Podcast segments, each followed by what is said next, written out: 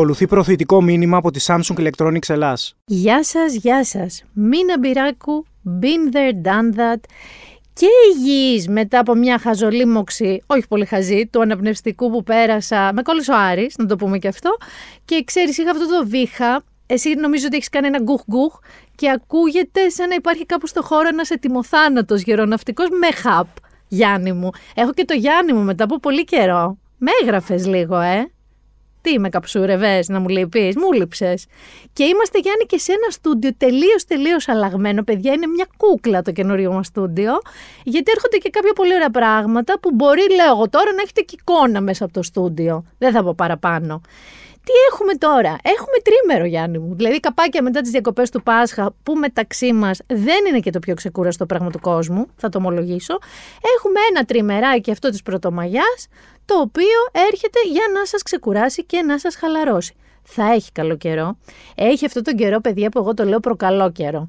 Είναι η ώρα και στιγμή που αρχίζουμε και καθόμαστε σε τραπεζάκια έξω με τις παρέες μας και τρογοπίνουμε, χωρίς πατατούκες, χωρίς όλα αυτά τα μπουφάν που παριστάνουμε τους άνετους, αλλά δεν είμαστε, και χωρίς να καβαλάμε με pole dancing τις όμπες του κάθε μαγαζάτορα, παριστάνοντας τους ακόμα πιο άνετους, που λέμε ότι είμαι μια χαρά, όχι δεν χρειάζεται να βάλω το μπουφάν. Κανονικό, ωραίο, προκαλό καιρό. Και ξέρεις τι, θέλω να σου πω κάτι. Έχεις προσέξει πόσο πιο ωραία γίνεται η πόλη όταν αρχίζει ο κόσμος και κάθεται έξω; Με τα τραπεζάκια του, με τις παρέες του που γελάνε, που πίνουν, που τρώνε, που είναι χαρούμενοι. Κάπως αλλάζει η όψη όλης της πόλης. Και εδώ θα κάνω μια προειδοποίηση στις δικές μου παρέες. Ένα από τα αγαπημένα μου είδη φωτογραφίας είναι αυτά που λεγώ τα αυθόρμητα που σε βγάζω εγώ μια φωτογραφία, τώρα εσύ που σημειώνεις εκεί κάτι, και είναι φανταστική γιατί δεν μου ποζάρεις. Και ακόμα πιο αγαπημένο μου είδος είναι οι βραδινές τέτοιες φωτογραφίες, με ανθρώπους που διασκεδάζουν. Επειδή λοιπόν έχω πια στα χέρια μου το υπερόπλο που λέγεται Samsung Galaxy S23 Ultra, προειδοποιώ ότι θα παίξουν φοβερά πορτρέτα, βραδινά, με τον ναϊτόγραφη, σε όλους τους γνωστούς και τους φίλους. Θέλω να σας πω εδώ ότι νετάρει στο αντικείμενο, φωτίζεις τις λεπτομέρειες και έχεις επαγγελματικότατο το αποτέλεσμα. Νάνση, θα στις χρεώνω εγώ αυτές τις φωτογραφίες. Στο λέω. Παπαράτσι της γειτονιάς σας. Και εδώ να σας πω ότι επειδή μαζί με τα τραπεζάκια έξω αρχίζουν και τα ράτσε, αυτές οι φοβερές ταράτσε της πόλης, μην ξεχνάτε και το Expert Raw του Samsung Galaxy S23 Ultra που τραβάει ουρανό, φεγγάρια και αστέρια. Σας βλέπω έτοιμους για καμιά έκθεση. Παιδιά, σε κάνα μουσείο. Θα σας χαλάσω λίγο εδώ τη διάθεση, διότι ανήμερα την Πρωτομαγιά θα βρέξει λίγο στις περισσότερες περιοχές από ό,τι είδα σήμερα που ηχογραφώ. Θα ρίξει κάποιες μπορίτσες, κάποια μπουρινάκια, όμως δεν θα πέσει θερμοκρασία και αυτό είναι το πιο βασικό. Θα έχουμε τροπικό λίγο κλίμα, κλίμα τροπικό μου κλίμα. Θα έχουμε ζέστη. Όχι σαν την Ισπανία ζέστη, Γιάννη. Έχεις δει τι γίνεται και Γιάννη. Όλο το πουσουκού θα έχουν 36, 37, και 7, 38 και 8 θα φύγω με τους φίλους μου για Κάιρο, θα φτάσει 40 βαθμούς στην Ανδαλουσία. Μάιο μήνα, Απρίλιο και Μάιο μήνα. Το περιμένουν πώς και τι. Και επειδή έχω ξενιτιά Ισπανία, αυτή είναι η σωστή στιγμή για την ξενιτιά μας. Το ψωμί της ξενιτιάς είναι πικρό. Το νερό της θολό και το στρώμα σκληρό Ξεκινάω λοιπόν από την καυτή Ισπανία και τη Λόρα, η οποία είναι στο Τολέδο. Λόρα μου, όχι, τότε που είχα πάει Μαδρίτη, ενώ ξέρω ότι είναι κάπου μισή ώρα, αν δεν κάνω λάθος με το τρένο, δεν τα κατάφερα να έρθω Τολέδο. Μου είπαν όλοι ότι είναι μια κούκλα. Την επόμενη φορά το υπόσχομαι. Ελπίζω να μην ψηθείτε τώρα το σουκού. Και θέλω εδώ λίγο έναν αστερίσκο, γιατί λέμε τώρα για την Ισπανία, εντάξει, ακραίο είναι αυτό που συμβαίνει.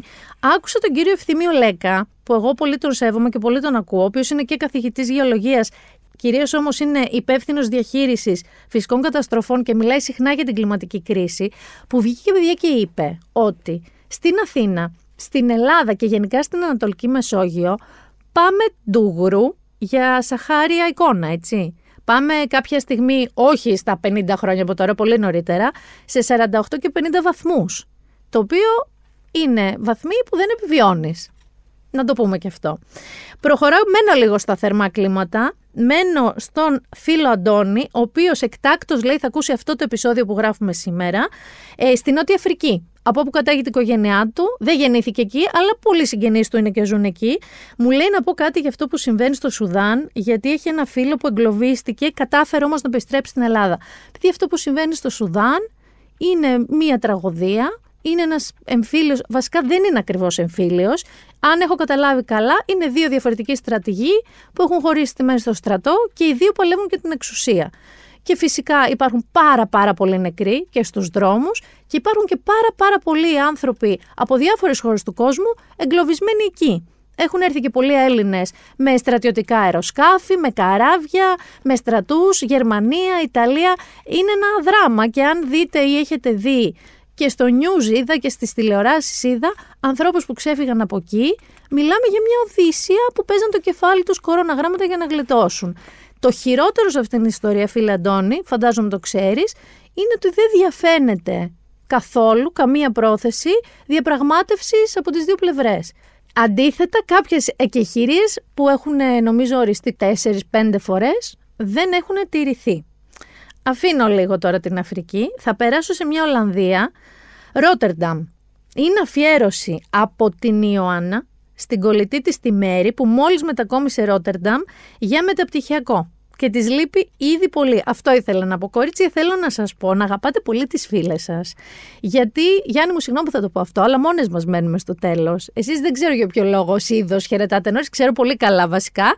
Ε, αλλά κορίτσι, από ένα σημείο και μετά μένουμε μόνες μας και τις φιλίες μας με τις φίλες μας πρέπει να τις φροντίζουμε. Και αν είδατε αυτές τις δύο φανταστικές 80χρονε τεξανές, αυτό θα βάλουμε σαν ορόσημο. Αυτές λοιπόν στα 80 τους αποφάσισαν εμπνευσμένες από τον Ιούλιο Βέρν, το γύρο του κόσμου σε 80 μέρες, να κάνουν το ίδιο. Και γύρισαν ντουετάκι τον κόσμο σε 80 μέρες. Οπότε, Ιωάννα και Μέρη, σας εύχομαι ακριβώς το ίδιο. Μέχρι τα βαθιά γεράματα να γυρίσετε μαζί τον κόσμο. Θα κλείσω λίγο με βορρά, πιο πάνω, Σουηδία. Λοιπόν, έχω τη Βιβί από το Μάλμε. Γιάννη, ζει με το φόβο σου. Επειδή έχεις πει ότι βρίσκεις εκεί πέρα που μας ακούνε, ότι έχεις δει Μάλμε και δεν μας έχεις στείλει μήνυμα. Βιβί, έτσι είναι τα πράγματα. Βιβί μου, θέλω να σου ευχηθώ να βγεις νικήτρια στην περιπέτεια που περνάς και να ξαναγυρίσεις τη στιγμή που μας άκουγες ενώ σιδέρωνες, όχι με τα τωρινά σου δεδομένα, και εννοείται να κάνεις αυτό το φοβερό road trip από Σουηδία, Ιταλία που σχεδιάζεις αυτό το καλοκαίρι. Κανονικά, Γιάννη, τώρα θα περνάμε στα προεκλογικά. Γιατί και αν έχουμε, αν έχουμε, αν έχουμε υλικό. Θέλω όμως, πριν πάμε στο comic relief αυτού του επεισοδίου, να σταθώ σε κάτι που είναι λίγο πιο σοβαρό. Θέλω να πω με αφορμή τα σχόλια στη φωτογραφία μιας φίλης μου, η οποία είναι πάρα πολύ αδύνατη από τη φύση της, που δεν έχει και λόγο να απολογηθεί γι' αυτό. Με αφορμή λοιπόν αυτά τα σχόλια που είδα κάτω από το post της, θέλω να πω παιδιά λίγο κάπου όπα. Δηλαδή, ε, διάβαζα πόσα πρέπει να πάρεις κανένα κιλό. Είσαι σίγουρα καλά. Κάνεις τις εξετάσεις σου. Πρέπει να βάλεις λίγο κρέας πάνω σου. Και πιο αγενή βέβαια σχόλια, ότι είσαι σαν σανίδα τη φοράς μαγιό και ποζάρεις. Διάβασα πάρα πολλά τέτοια. Και την πήρα τηλέφωνο και μου είπε ότι αυτό είναι περίπου η ιστορία της ζωής της. Όποτε τη βλέπουν live σε φωτογραφίες, όλοι της λένε να πάρει κανένα κιλό, να πάρει κανένα κιλό. Και αυτό το πράγμα που αισθανόμαστε το δικαιωματισμό να λέμε το μακρύ και το κοντό μας για το σώμα κάποιου, πρέπει κάπου να σταματήσει. Και με αφορμή αυτό λοιπόν που σας λέω, αυτή την ιστορία της δικής μου φίλης, θέλω λίγο να σταθούμε, γιατί δεν το θίξαμε, σε κάτι που έγινε σχετικά πρόσφατα με την Αριάννα Γκράντε. Η Αριάννα Γκράντε, πολύ γνωστή superstar, megastar, pop τραγουδίστρια και πιτσιρίκα, εμφανίστηκε κάπου πολύ αδυνατισμένη. Ε, καταλαβαίνετε ότι βούηξαν όλα τα social media, όλα τα tabloids, τι τρέχει με την Αριάννα Γκράντε, τι έχει η Αριάννα Γκράντε, είναι άρρωστη, είναι σε κακή κατάσταση, έχει ανορεξία. Και η Αριάννα Γκράντε αναγκάστηκε να βγει και να εξηγήσει τι συμβαίνει. Να σας πω λοιπόν λίγο τι συμβαίνει. Είπε η ίδια ότι αυτό που εμείς ορίζαμε ως υγιή Αριάννα, δηλαδή ως υγιές σώμα της Αριάννα Γκράντε, το προηγούμενο, ήταν το αποτέλεσμα μιας περίοδου που έπαιρνε πολλά αντικαταθλιπτικά, έπινε πολύ αλκοόλ, έτρωγε χάλια, ήταν ψυχολογικά χάλια και στα χειρότερά της. Αυτό λοιπόν εμείς όλοι θεωρήσαμε ότι είναι η υγιής εκδοχή της Αριάννα Γκράντε. Αφού λοιπόν είπε αυτό, είπε κάτι πάρα πολύ σωστό. Ότι πρέπει να σταματήσουμε να αισθανόμαστε είτε την ανάγκη είτε το δικαίωμα να σχολιάζουμε, είτε καλά, κομπλιμεντάροντας, ή να μιλάμε και τίποτα, μα κάτι δεν μας αρέσει πάνω σε κάποιον. Για δύο βασικούς λόγους. Πρώτον, λέει beautiful is many things. Υπάρχουν πάρα πολλές εκδοχές αυτού που λέμε ομορφιά. Και το ίδιο ισχύει και για το υγεία. Δηλαδή το ότι είναι υγιές και όμορφο δεν είναι δική μας απόφαση και δεν το ξέρουμε. Και είπε κάτι πάρα πολύ σωστό. Ποτέ δεν ξέρεις τι περνάει ο άλλος. Δεν ξέρεις τι του συμβαίνει, αν του συμβαίνει κάτι. Δεν ξέρεις αν ήδη το διαχειρίζεται. Δεν ξέρεις αν έχει το δικό του support system και τον βοηθάει. Δεν ξέρεις τίποτα. Οπότε είμαστε λίγο ευγενικοί ένας με τον άλλον. Και θα βάλω και μια λίτζο, έχω λόγο που τη βάζω, διότι τα είπε πάρα πάρα πάρα πολύ σωστά. The discourse around bodies is officially tired. The discourse around bodies is tired. I have seen comments go from, oh my gosh, I liked you when you were thick, why'd you lose weight? To, oh my gosh, why'd you get a BBL? I liked your body before. To, oh my gosh, you're so big. Ooh, um, you need to lose weight, but for your health. To, oh my gosh, you're so little. You need to get ass or titties or something. To, oh my gosh, why did she get all that work done? It's just too much work. Are we okay? Do you see the delusion? Do we realize that artists are not here to fit into your beauty standards? Artists are here to make art. And this body is art. And I'm gonna do whatever I want with this body. I wish that comments costed y'all money so we can see how much time we are fucking wasting on the wrong thing. Can we leave that shit back there, please? Εκεί που έβγαλε την κραυγούλα Are we okay, την προσκύναγα. Και εκεί που είπε την ιδέα να αναγκαζόμαστε να πληρώνουμε για κάθε σχόλιο που γράφουμε, για να δούμε πόσο χρόνο ξοδεύουμε και πόσο θα μας κόστιζε, είναι μια πολύ πολύ καλή ιδέα. Γιατί είπα τη Λίζο τώρα, ε; γιατί πριν λίγες μέρες η Λίζο βρέθηκε στο Λος Άντζελες σε μια αίθουσα, έτσι, ένα κάλεσμα γεμάτο teenagers, γονείς τους και διάφορους ειδικούς. για να μιλήσουν για την τοξική ομορφιά έτσι όπως φτάνει στους teenagers, στους εφήβους, μέσω των social media. Η Λίζο λοιπόν είναι από το 2021 πρέσβυρα του DAV, το οποίο είχε ξεκινήσει, αν θυμάστε τότε, το Self-Esteem Project, με σκοπό τα παιδιά, οι έφηβοι, οι νέοι, να ανακτήσουν την αυτοπεποίθησή τους, η οποία φανταστείτε πόσο σκουπίδι γίνεται, ανάλογα και με αυτά που σας είπα λίγο πριν. Το καινούριο λοιπόν project και καμπάνια του DAV, που μόλις έχει κυκλοφορήσει, λέγεται Detox Your Feed και έχει να κάνει με τις τοξικές συμβουλές ομορφιάς που οι έφηβοι παίρνουν από το διαδίκτυο. Και όταν σας λέω για τοξικές συμβουλές ομορφιάς, σας μιλάω για ακρότητες όπως να λιμάρεις τα δόντια σου με λίμα για να μικρύνουν ή για να ισιώσουν.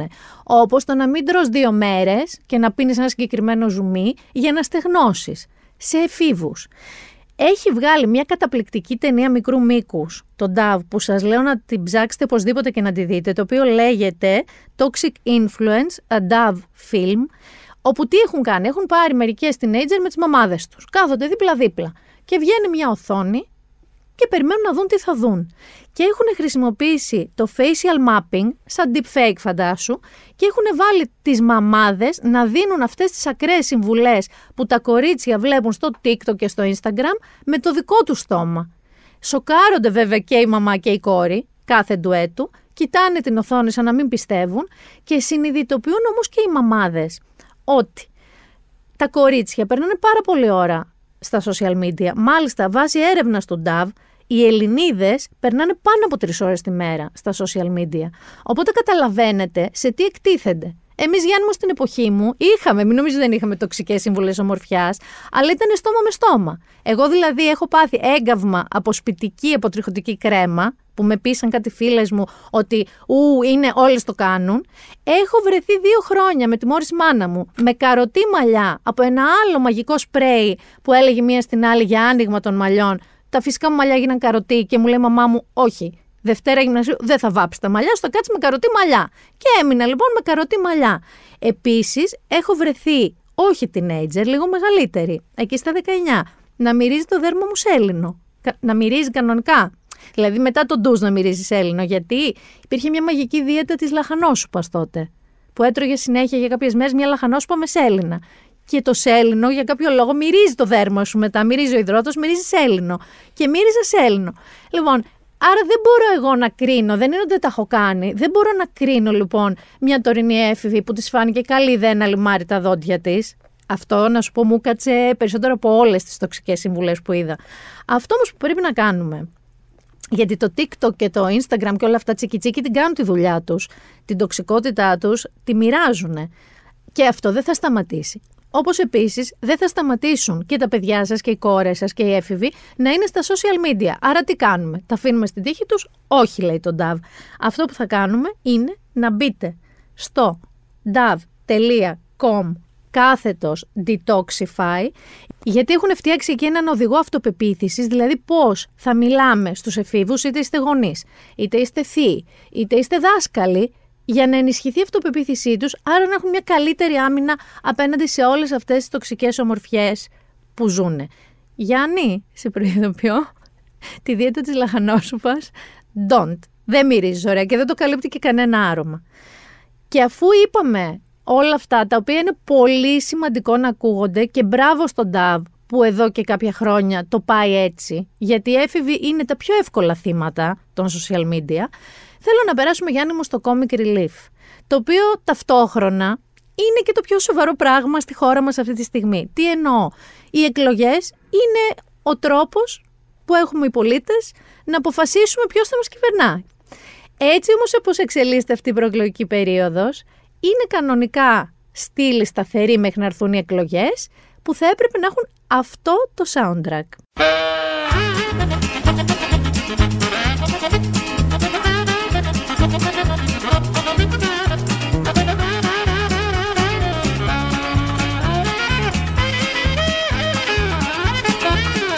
Μόνο αν είστε πάνω από 40 να γνωρίσατε Benny Hill και ο Μπένι Χίλ ήταν μια πολύ γκαφατζίδικη, να σας το πω έτσι, φαρσοκομωδία, σειρά. Ε, αγαπημένη στιγμή ο Μπένι Χίλ με έναν έτσι πιο κοντούλι φαλακρό φίλο που του έριχνε φατούρα. Κάπως έτσι είναι η κατάσταση με τους πολιτικούς και εμάς. Και θα σας πω αμέσως γιατί. Να δούμε το γενικό κλίμα ποιο είναι, έτσι. Αρχικά πρέπει να έχεις τρελές γνώσεις μαθηματικών, να μπορείς, ξέρω εγώ, να λύσεις την ε, εικασία του Πουανκαρέ, και να καταλάβεις ποια είναι η εικασία του Πουανκαρέ, για να καταλάβεις τα σενάρια πια που κάθε δελτίο ειδήσεων και κάθε εκπομπή κάθεται και βγάζει με νουμεράκια, διαιρέσεις και κλάσματα για τα πιθανά σενάρια μετά τις πρώτες εκλογές της 21η Μαου. Ένα το κρατούμενο. Και δεύτερον, ούτως ή άλλως δεν ήταν πολύ σώη προεκλογική περίοδος, αλλά ήρθε και αγρίεψε. Και ποιος φταίει Γιάννη μου, ένας συνονοματό φταίει Γιάννη μου. Με έναν όμως Γιάννη μου. Διότι τι έφερε στη ζωή μας. Για πάμε να ακούσουμε τι έφερε στη ζωή μας. Δημητρούλα μου γεια σου. Δημητρούλα μου γεια σου. Πάρτα όλα δικά σου. Πάρτα όλα δικά σου. Τα ναζάκια σου άστα με τη γάμπα σου σπαστά. Κι ολέγω τα σπασμένα τα πληρώνω για σένα. Μαζεύερε λοιπόν ο Γιάννης αυτή την ε, πολύ νέα, ανατρεπτική και καινοτόμα πνοή, συγγνώμη που γελάω, τη Δήμητρα ή αλλιώς τις Δήμητρες. Θέλω να σας πω, διάβασα πάρα πολύ. Μα πάρα πολύ, προσπαθώντας να καταλάβω όλο αυτό το σύστημα. Κατάλαβα λίγο παραπάνω από όσο κατάλαβα εκείνη την περίφημη ρήτρα αναπροσαρμογής της ΔΕΗ, που δεν κατάλαβα ποτέ. Α μας πει λίγο όμως ο καλλιτέχνης πρώτα, τι θεωρεί ότι είναι ακριβώς η Δήμητρα. Είναι ένα ψηφιακό σύστημα πληρωμών, το οποίο mm. χτίζεται πάνω στο TaxisNet. Αν μου χρωστάτε 50 ευρώ, αντί να μου τα δώσετε μετρητά ή να μου τα στείλετε στο τραπεζικό μου λογαριασμό, μπορείτε να μου τα περάσετε από το δικό σας αφημί στο δικό μου αφημί. Θα είναι ένα ψηφιακό νόμισμα άλλο. Ψηφιακό. Είναι λοιπόν, χοντρικά θα σας πω, ένα δημόσιο δωρεάν σύστημα ψηφιακών συναλλαγών που είναι ανεξάρτητο από τις τράπεζες και θα χρησιμοποιείται εντός του ευρώ. Ακούσατε τι είπα, άμα σου χρωστάω 50 ευρώ θα μπούμε στο τάξη, θα το κάνουμε έτσι. Σε περίπτωση τραπεζικής κρίσης, λέει, η Δήμητρα θα μειώσει το κόστος της. By the way, κυρία Βαρουφάκη, θέλω να σας πω εδώ ότι μεταξύ των όρων που διάβασα και σχετίζονται με το σύστημα Δήμητρα ήταν κάτι που το χάσατε σαν ακρονίμιο. Θα μπορούσε να βγει φανταστικό ακρονίμιο. Διότι Γιάννη είπε ρευστές ψηφιακές μονάδες, πώς θα μπορούσε να λέγονται; ρέψιμο. Δηλαδή, πραγματικά, κύριε Βαρουφάκη, όλα εγώ, μόνο Δήμητρες σκεφτήκατε. Και θα ήταν όλα, ας πούμε, εδώ, ξέρεις, άλλος ένας βαρουφακισμός. Μάλιστα, παίζει με την νοημοσύνη σου. Γιατί όταν σου λέει ότι αντίστοιχο σύστημα έχει η Ιταλία, η Γαλλία, η Ισπανία, και σου λέει ένα παράδειγμα ότι, ας πούμε, λες ότι μακάρι ποτέ οι Τούρκοι να μην μπουν, ξέρω στη Ρόδο. Αν όμως μπουν, δεν πρέπει εσύ να έχεις ένα πλάνο. Λες και εσύ ναι. Και λέει, αν λοιπόν γίνει κάτι και χρειαστούμε δικό μας νόμισμα, δεν χρειάζεσαι ένα πλάνο. Λες εσύ, ε, ναι, ας πούμε. Και ξαφνικά, μέσα στις χρήσει τη Δήμητρας, έρχεται και προσθέτει ότι λοιπόν, αν δημιουργηθεί τόσο σοβαρή κρίση και χρειαστούμε εγχώριο χρήμα, θα χρησιμοποιήσουμε προσωρινά τις Δήμητρες, θα πληρώνει με Δήμητρες, θα πληρώνεις με Δήμητρες, μέχρι να φτιάξουμε το νέο νόμισμα. Και λες εσύ, τι εννοεί, τι θέλει να πει αυτός ο ποιητής; Γιατί είπε ότι αν, ας πούμε, λέει, σου ζητήσει η Ευρώπη, δεν ξέρω, κάτι που διαφωνείς, με ένα πολύ αυστηρό μέτρο, μπορείς να της πεις, Όχι, θα πάω στις Δήμητρες. Και εκεί άρχισε το σύμπαν να απασφαλίζει. Καταρχάς έγινε πολύ προβλέψιμα σημαία της Νέας Δημοκρατίας. Ότι να, η προοδευτική κυβέρνηση που πάει να γίνει θα μας γυρίσει το 2015 και μάλιστα ο Κυριάκος Μητσοτάκης μίλησε για μονόπολη και πάμε να τον ακούσουμε. Έρχονται στις μνήμες ε, ε, εποχές πολύ τραυματικές για την ελληνική κοινωνία. Φτάσαμε πάρα πολύ κοντά στην καταστροφή το 2015. Από αυτούς τους ανθρώπους φτάσαμε κοντά και αυτό δεν πρέπει να το ξεχνάει ε, ο ελληνικός ε, λαός ε, και γι' αυτό και είπα ότι είναι αδιανόητο να παίζουν κάποιοι μονόπολοι γιατί σαν παιχνίδι το βλέπω, ξέρετε, αυτά τα οποία ακούω με τις ζωές και με τις καταθέσεις των, ε, των πολιτών. Δεν άρεσε όμως ούτε στον κύριο Τσίπρα αυτό το σενάριο. Γιατί όντως πολύ ακούγεται ότι είτε χωρίς να κερδίσουν, αν και ο κύριος Τσίπρας είπε όχι, μόνο αν κερδίσει και βγει πρώτο κόμμα ο ΣΥΡΙΖΑ, θα συμπράξει ΣΥΡΙΖΑ, Κινάλ και Μέρα 25. Όταν άρχισε τις Δημητριές λοιπόν ο Γιάννης Βαρουφάκης, ούτε στον κύριο Τσίπρα άρεσε. Μάλιστα το χαρακτήρισε ως αιμονή. Πάμε να ακούσουμε και τον κύριο Τσίπρα. Τώρα τις δικές του αιμονές.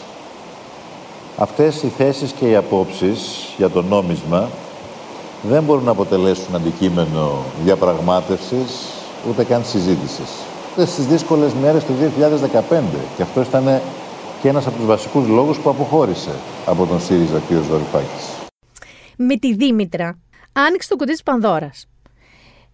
Άλλο ένα ωραίο όνομα, κύριε Γιάννη, που θα μπορούσατε να το πείτε. Γιατί το είπατε Δήμητρα και δεν το είπατε Πανδώρα, αφού αυτό θα γινότανε. Διότι όλο το οικοδόμημα, αυτό που είπαμε, της προοδευτικής κυβερνητικής συμμαχίας, άρχισε να καταραίει. Και ο κύριος Τσίπρας το κατάλαβε και άρχισε να τον ψηλοδιάζει, όπως ακούσατε, όταν λέει ότι αυτές είναι μονές του και γι' αυτό σπάσαμε και χωρίσαμε τα τσανάκια μας τότε.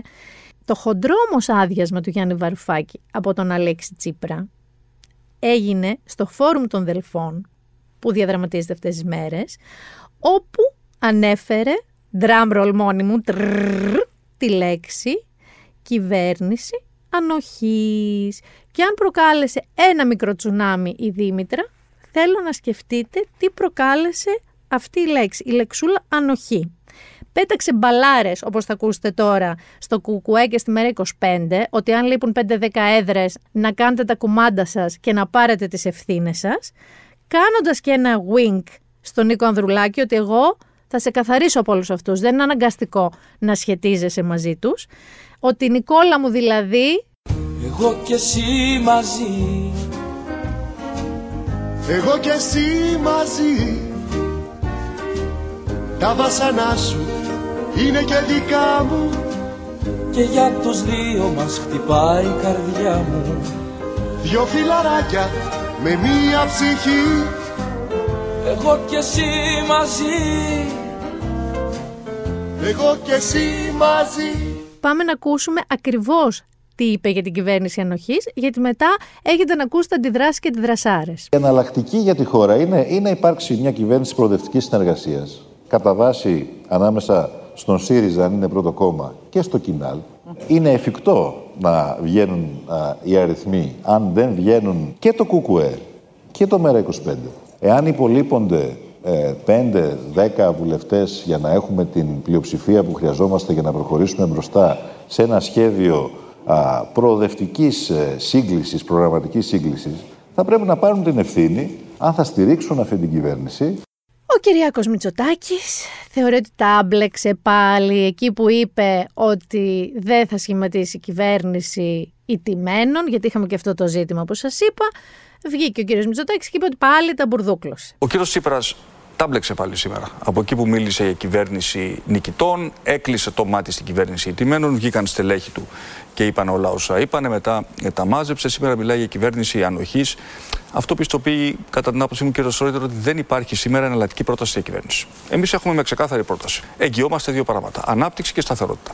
Ο Δημήτρης Κουτσούμπας που του πέταξε τον μπαλάκι ο Αλέξη Τσίπρας δεν ήταν καθόλου ευγενικό. Πάμε να τον ακούσουμε. Κύριο ψήφου να είναι και η θέση μας ότι δεν πρόκειται να στηρίξουμε, να μπούμε, να δείξουμε ανοχή σε καμιά τέτοια αντιλαϊκή κυβέρνηση, όποιο πρόσημο κι αν έχει. Η χειρότερη κυβέρνηση, το χειρότερο μνημόνιο, η χειρότερη κυβέρνηση που έχει περάσει. Δεν τη βλέπω αυτή τη συνεργασία. Όμως, ούτε και ο κύριος Βαρουφάκης συμφώνησε. Πάμε να ακούσουμε και τη δική του γνώμη για την κυβέρνηση ενοχής. Ναι, τεράστιο όχι. Δεν υπάρχει ανοχή. Αυτά είναι αστείωτητες. Όταν έχεις ψήφο εμπιστοσύνης, θα πάμε στη Βουλή και θα καταψηφίσουμε όποια κυβέρνηση. Και αυτός που το βροντοφώναξε με βολές, όχι βολές, βολάρες απέναντι στον ε, Γιάννη Βαρουφάκη ήταν ο Νίκος Ανδρουλάκης. Πάμε να ακούσουμε και αυτόν. Δεν υπάρχει κανένα σενάριο συγκυβέρνησης με το κόμμα του κύριου Βαρουφάκη και όσους έπαιξαν τη χώρα στα ζάρια της δραχμής. Ο κύριος Μητσοτάκης όμως συνεχίζει τρομοκρατημένος να ανασύρει αυτό το σενάριο. Του δίνουμε λοιπόν σήμερα Όσκαρ μυθοπλασίας. Δραχμιστή και έπαιξε στα ζάρια της δραχμής στη χώρα. Ούτε αυτό το βλέπω να γίνεται. Δηλαδή, εκεί που ακούγαμε και λέγαμε ΣΥΡΙΖΑ Κινάλ μέρα 25, ο Αλέξ Τσίπρας πήγε να βάλει λίγο και το κουκουέ ότι αν λείπουν 5-10 έδρες, έλα παιδιά, τώρα μην το διαλύσουμε έτσι. Και επειδή είπε ανοχή, προσβλήθηκε ο Γιάννης Βαρουφάκης και ο Δημήτρης Κουτσούμπας και ο Ανδρουλάκης με τη σειρά του είπε ότι ποτέ, όχι με το Βαρουφάκη. Και έχουμε και άλλο ζητούμενο. Έχουμε και άλλο δράμα που συμβαίνει. Γιατί δεν φτάνει μόνο αυτό. Έχουμε το περίφημο ζητούμενο του debate, ρε Γιάννη. Το λέμε πριν καν αρχίσει η προεκλογική περίοδος. Ο κύριος Τσίπρας το ζητάει με κάθε τρόπο. Τσου, λέει ο Κυριάκος, δεν θέλω. Δεν θέλω. Δεν το κάνω. Είναι σαν, ξέρεις τι μου θυμίζουν, έχει ζει ζευγάρι που τσακώνονται. Βασικά θα έχεις υπάρξει ζευγάρι που τσακώνονται σαν μάξι, που έχει γίνει ένας χαμός και είναι ο άλλος και οδηγεί και τη ρωτάει τι έχεις; Τίποτα. Τίποτα. Τίποτα και μετά κοιτάει έξω από το παράθυρο ούτε καν του μιλάει. Είναι δηλαδή ακριβώς τέτοια φάση. Του λέει ο Αλέξη Τσίπρας του κ. Μητσοτάκη: Έλα να μιλήσουμε, έλα να μιλήσουμε, έλα να μιλήσουμε. Τσου. Όχι, τίποτα έξω από το παράθυρο. Είναι δεν μιλάμε η φάση. Πάμε να αφιερώσουμε ένα Πασχάλη Τερζή αρχή. Δεν μιλάμε στο μπαλκόνι αγώνα κοιτάμε τόσο μόνοι τι κι αν νικάμε στο παιχνίδι αυτό μπήκε τέρμα ψέμα θα σου πω δεν μιλάμε κι όλο με παρές τριγυρνάμε σε φωτογραφίες χαμογελάμε κι όλοι γύρω εμάς έχουν σημάδι και μετά από το φλάς σκοτάδι. Και πάμε να δούμε τρεις ενδεικτικές φορές που ο κύριος Τσίπρας το ανέφερε. Αρχικά, μετά τους Δελφούς, μίλησε στην ΙΤΕΑ. Πάμε να δούμε τι είπε, γιατί έριξε πάλι μπηχτή στο σύστημα Δήμητρα και είπε ότι το δικό του σύστημα είναι το σύστημα Κυριάκος. Πάμε να τον ακούσουμε λίγο με το λαό από κάτω να αποθεώνει. Και με το σχέδιο λέει, πώ το είπανε, Δήμητρα. Λοιπόν, εγώ έχω να σας πω ένα πράγμα. Το δικό μας σχέδιο δεν λέγεται Δήμητρα. Το δικό μας σχέδιο λέγεται Κυριάκος. Και είναι το σχέδιο να τον βγάλουμε από το καβούκι του. Να τον φέρουμε ενώπιος ενωπίο. Να αναμετρηθεί με τις ευθύνες του. Να μιλήσει για τα μεγάλα προβλήματα που έχει δημιουργήσει. Το σχέδιο να τον αναγκάσουμε να έρθει επιτέλους σε μια τηλεοπτική αναμέτρηση, σε ένα debate που φοβάται και το βάζει στα πόδια. Το ξαναείπε και στο Γιώργο Παπαδάκη στην εκπομπή του με ηρωνία αυτή τη φορά. Ότι ε, δεν νομίζω να έχει καμία δουλειά και να μην έρχεται. Πάμε να τον ακούσουμε να ξαναζητάει debate. Εσείς τι λέτε, Ότι δεν έρχεται επειδή έχει άλλη δουλειά να κάνει; Προφανώς φοβάται τη σύγκριση. Αυτό είναι. Οι επικοινωνιολόγοι του το έχουν πει, μη βγεις.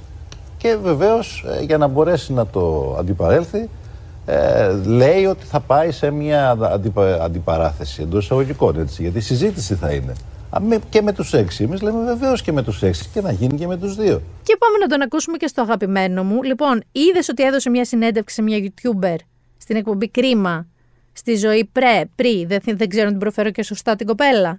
Εκεί μίλησε για επικοινωνιολόγους, ότι αυτός δεν δουλεύει καλά με επικοινωνιολόγους και τάχωσε στον Κυριακό Μητσοτάκη και τους δικούς του επικοινωνιολόγους και το είπε και δηλία να σου πω ότι και καλά δεν θα κρυβόμουν, δεν θα κότευα να πάω σε debate. Πάμε να το ακούσουμε και εκεί. Αυτό είναι και ένα στοιχείο που μου το λένε πάρα πολλοί άνθρωποι. Θέλω να είμαι ο εαυτός μου και όταν είμαι ο εαυτός μου, νομίζω κερδίζω περισσότερο από ότι όταν είμαι στυλιζαρισμένο ή προσπαθώ να μπαίνω σε κανόνες πολιτικής επικοινωνίας. Το βασικό δικό μου έτσι χαρακτηριστικό είναι ότι δεν μπορώ να αντέξω αυτούς τους κανόνες τη πολιτικής επικοινωνίας. Δεν τα πηγαίνω καλά με τους επικοινωνιολόγου και δεν θα μπορούσα, ίσως είναι και ο χαρακτήρας μου. Δηλαδή, αν μου έλεγε σε μένα να κάνω αυτό που κάνει ο Μητσοτάκης, ας πούμε, που ζητάω να γίνει μια τηλεοπτική ανασυζήτηση και του λέω επικοινωνιολόγο μην πας και εγώ, εγώ δεν υπήρχε περίπτωση να το κάνω αυτό. Δηλαδή δεν υπήρχε να με καλούσε ο άλλος να πάμε να μιλήσουμε και να έτρεχα εγώ να φύγω, ας πούμε, και να δείξω δηλία. Όποιος και να ήταν ο επικοινωνιολόγο, για όποιο λόγο. Δεν μπορώ να μπω εγώ σε ένα τέτοιο στυλιζαρισμένο ψεύτικο πράγμα. Δεν το μπορώ. Ναι. Χάνω πολλές φορές από αυτό, δεν υπάρχει αμφιβολία, αλλά δεν μπορώ να μπω σε αυτό το ρόλο. Εδώ θα σταθώ λίγο. Γίνανε διάφορες κριτικές για αυτή του την εμφάνιση. Φυσικά δεν θα σταθώ σε καμία από αυτές, γιατί οι περισσότερες ήταν αρκετά φτηνές και αφορούσαν λίγο την εμφάνισή του, τα ρούχα, τα παπούτσια του κτλ. Όμως, κύριε Τσίπρα, το καταλαβαίνω ότι δεν θέλετε επικοινωνιολόγους. Αλλά μπορεί να σας βοηθούσε κάποιος. Γιατί εκεί που καθόταν Γιάννη μου, ακριβώς δίπλα του, είχε ένα τεράστιο κρίμα με νέων. Δηλαδή, αφενός, ό,τι έλεγε ένας κακεντρεχή θα μπορούσε να λέει κρίμα το παιδί, κρίμα τώρα, τι είναι αυτό που είπε κρίμα. Και εμένα ξέρεις τι μου είχε καρφωθεί στο μυαλό, γιατί είμαι και λίγο έτσι πρώην μπουζουξού. Μικρή πήγαινα στα μπουζούκια. Αυτό. Κρίμα να σε εσύ το κρίμα μου. Κρίμα να περνάς για θύμα μου. Κρίμα τόσα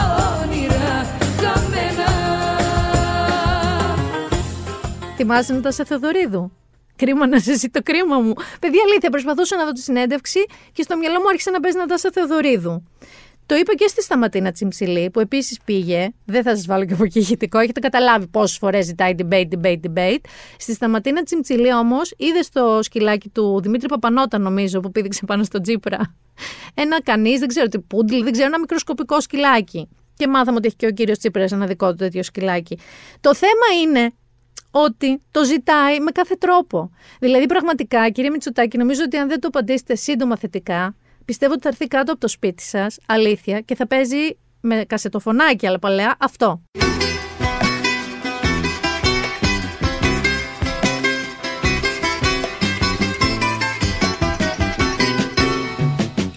Μίλα μου, ναι, μίλα μου Πες μου τι ένιωθες τις νύχτες σαν κρυφό κλαιγά Μίλα μου, ναι, μίλα μου.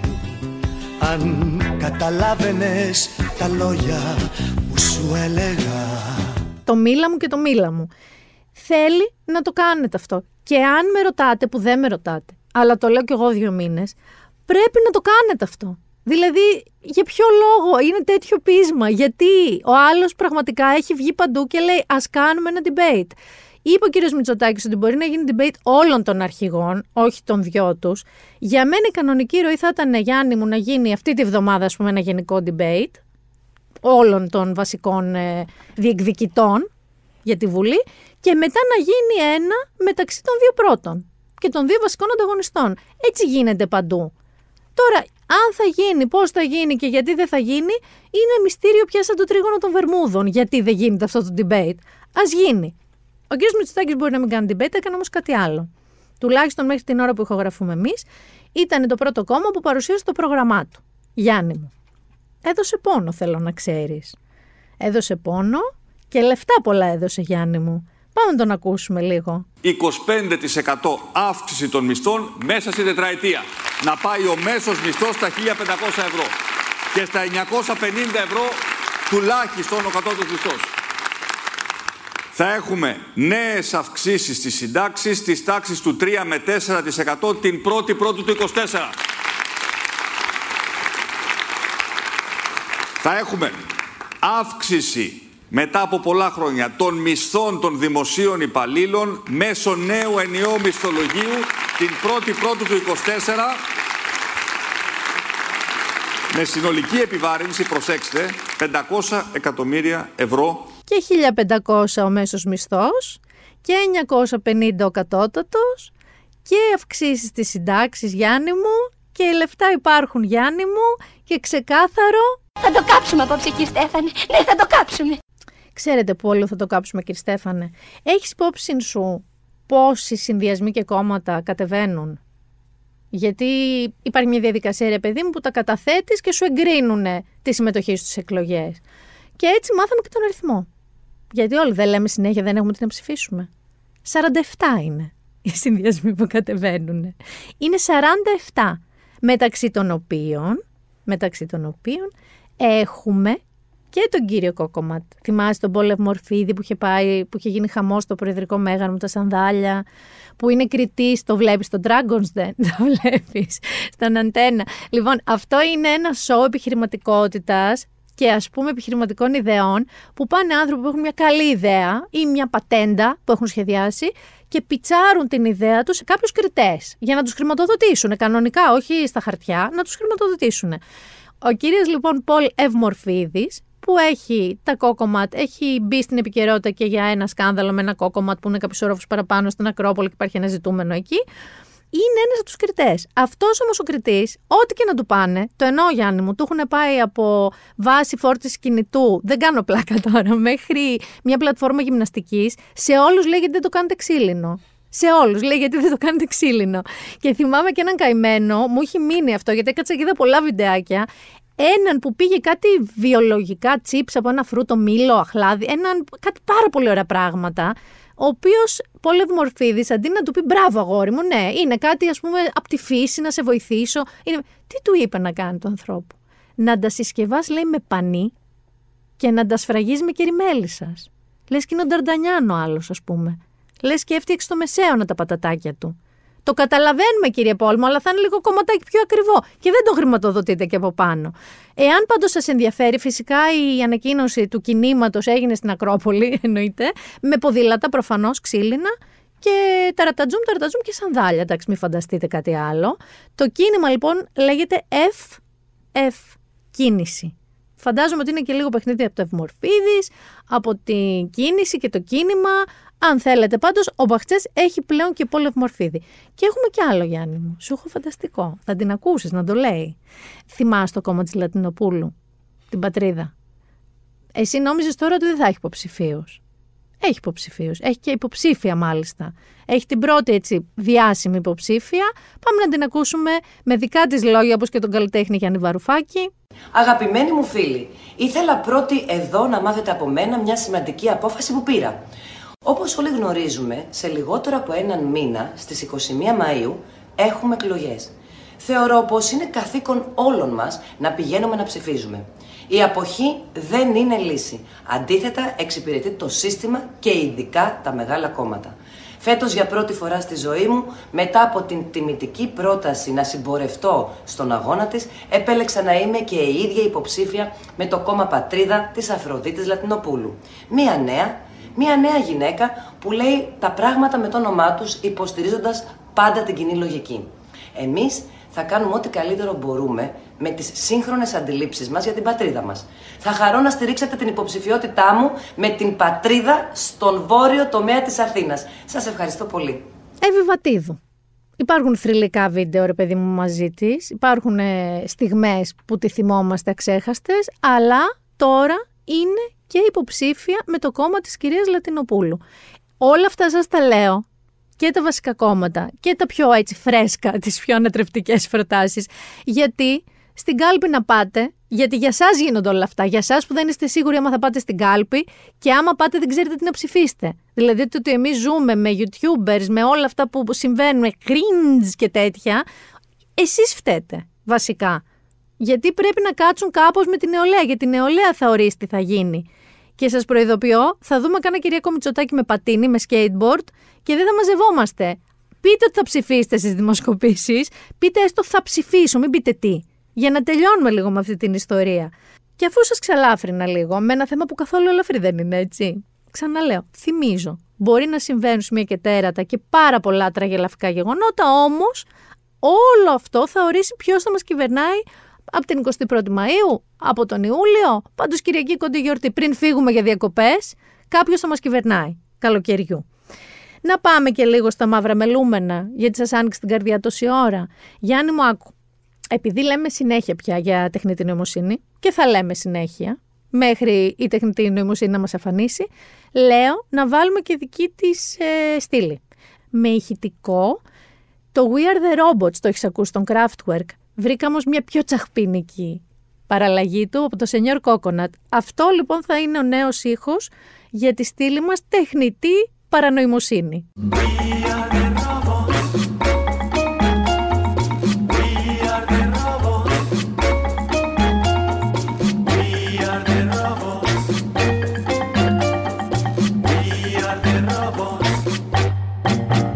Αρχικά να σας πω ότι ξαναχτύπησε. Τον θυμάσαι αυτόν που λέγαμε τον Ghostwriter 977 που έκανε τον duetto Weekend με Drake και έγινε της κακομήρας.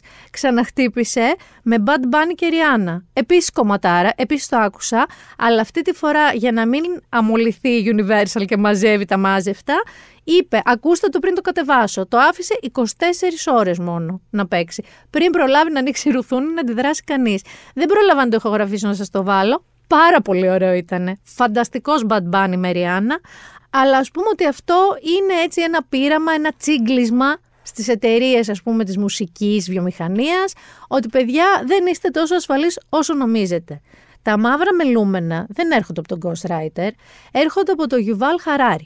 Έναν διανοητή ιστορικό και συγγραφέα, τον οποίο καρασεύομαι, ο οποίος έχει γράψει πάρα πολύ σημαντικά πράγματα, θα σας τα προτείνω λίγο πιο μετά στο entertainment, και ο οποίος ό,τι έχει πει ο άνθρωπος πέφτει μέσα γιατί μελετάει λίγο τι λέει. Δεν είναι ψύχρεμος Γιάννη μου για την τεχνητή νοημοσύνη. Συγκεκριμένα έδωσε μια συνέντευξη στην Telegraph, τη Βρετανική, και είπε μέσα στις άκρες ότι φοβάται πως η τεχνητή νοημοσύνη τι θα φέρει Γιάννη μου; Το τέλος της ανθρωπότητας δεν ήταν εφηδωλός στις εκφράσεις του καθόλου. Είπε λοιπόν ότι αυτή είναι η πρώτη τεχνολογία στην ιστορία του κόσμου μας, όπως το ξέρουμε, που δημιουργεί ιστορίες. Για παράδειγμα, τα χρήματα, ας πούμε, είναι αυτό που μας επέτρεψαν να ευδοκιμήσουμε. Αλλά τι αξία έχει ένα πεντά ευρώ στην τσέπη μας, αν ο καταστηματάρχης το απορρίψει ως ένα απλό κομμάτι μπλε χαρτιού; Τι εννοεί ο Χαράρη με αυτό, έτσι; Εννοεί ότι η συλλογική μας πίστη στις ιστορίες, όπως ας πούμε στη θρησκευτική πίστη ή στα οικονομικά ή στην έννοια του έθνους, έχει οθήσει την ανθρωπότητα να κυριαρχήσει στη γη. Όλη αυτή η συλλογικότητά μας σαν είδος στηρίζεται στις ιστορίες και τις αφηγήσεις που μοιραζόμαστε. Τώρα η τεχνητή νοημοσύνη δείχνει ότι μπορεί και αυτή να υφαίνει τέτοιες δυνατές ιστορίες. Οπότε είναι πάρα πολύ άμεσες και πραγματικές οι απειλές της. Και μάλιστα δεν μιλάει τώρα ακριβώς για το ChatGPT, μιλάει για τα προγράμματα τα οποία παράγουν, δεν χρειάζεται να μάθουν από μας ιστορίες, αυτή την επόμενη γενιά που λέμε τεχνητής νοημοσύνης. Δηλαδή μπορούν να δημιουργήσουν μόνα τους περιεχόμενο, όχι να εκπαιδευτούν από το δικό μας περιεχόμενο.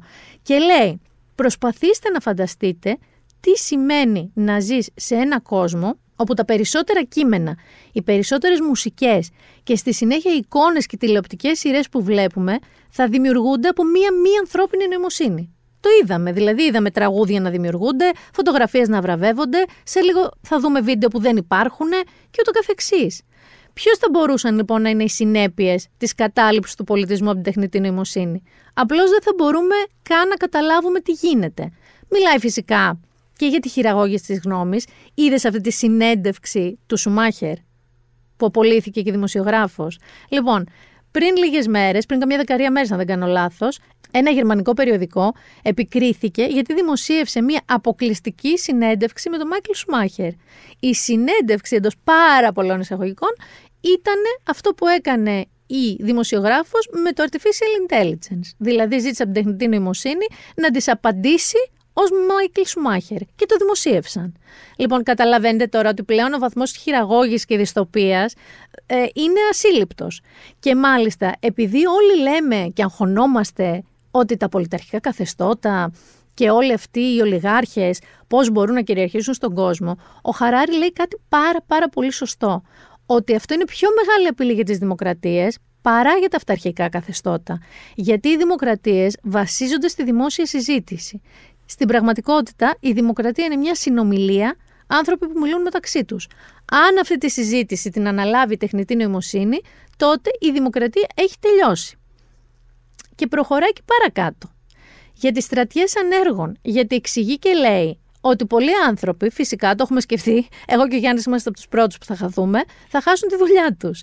Όχι μόνο αυτό, Γιάννη, όμως, δεν θα έχεις μετά και τα προσόντα να πάρεις καινούρια δουλειά. Δεν θα έχεις την εκπαίδευση. Τι θα πάμε να κάνουμε εμείς, να εκπαιδεύουμε artificial intelligence ή να σχεδιάσουμε το επόμενο ChatGPT; Δεν έχεις ούτε τα προσόντα. Οπότε τι γίνεται, θα έχεις ένα τεράστιο αριθμό ανθρώπων οι οποίοι θα είναι και άνεργοι και δεν θα έχουν χρήματα και θα νιώθουν και τελείως άχρηστοι θα έχει προφανώς όπως λέει ο Χαράρη τεράστιες ψυχολογικές και πολιτικές προεκτάσεις. Και εξηγεί ότι είναι η αυτονομία της τεχνητής νοημοσύνης που το κάνει τόσο διαφορετικό.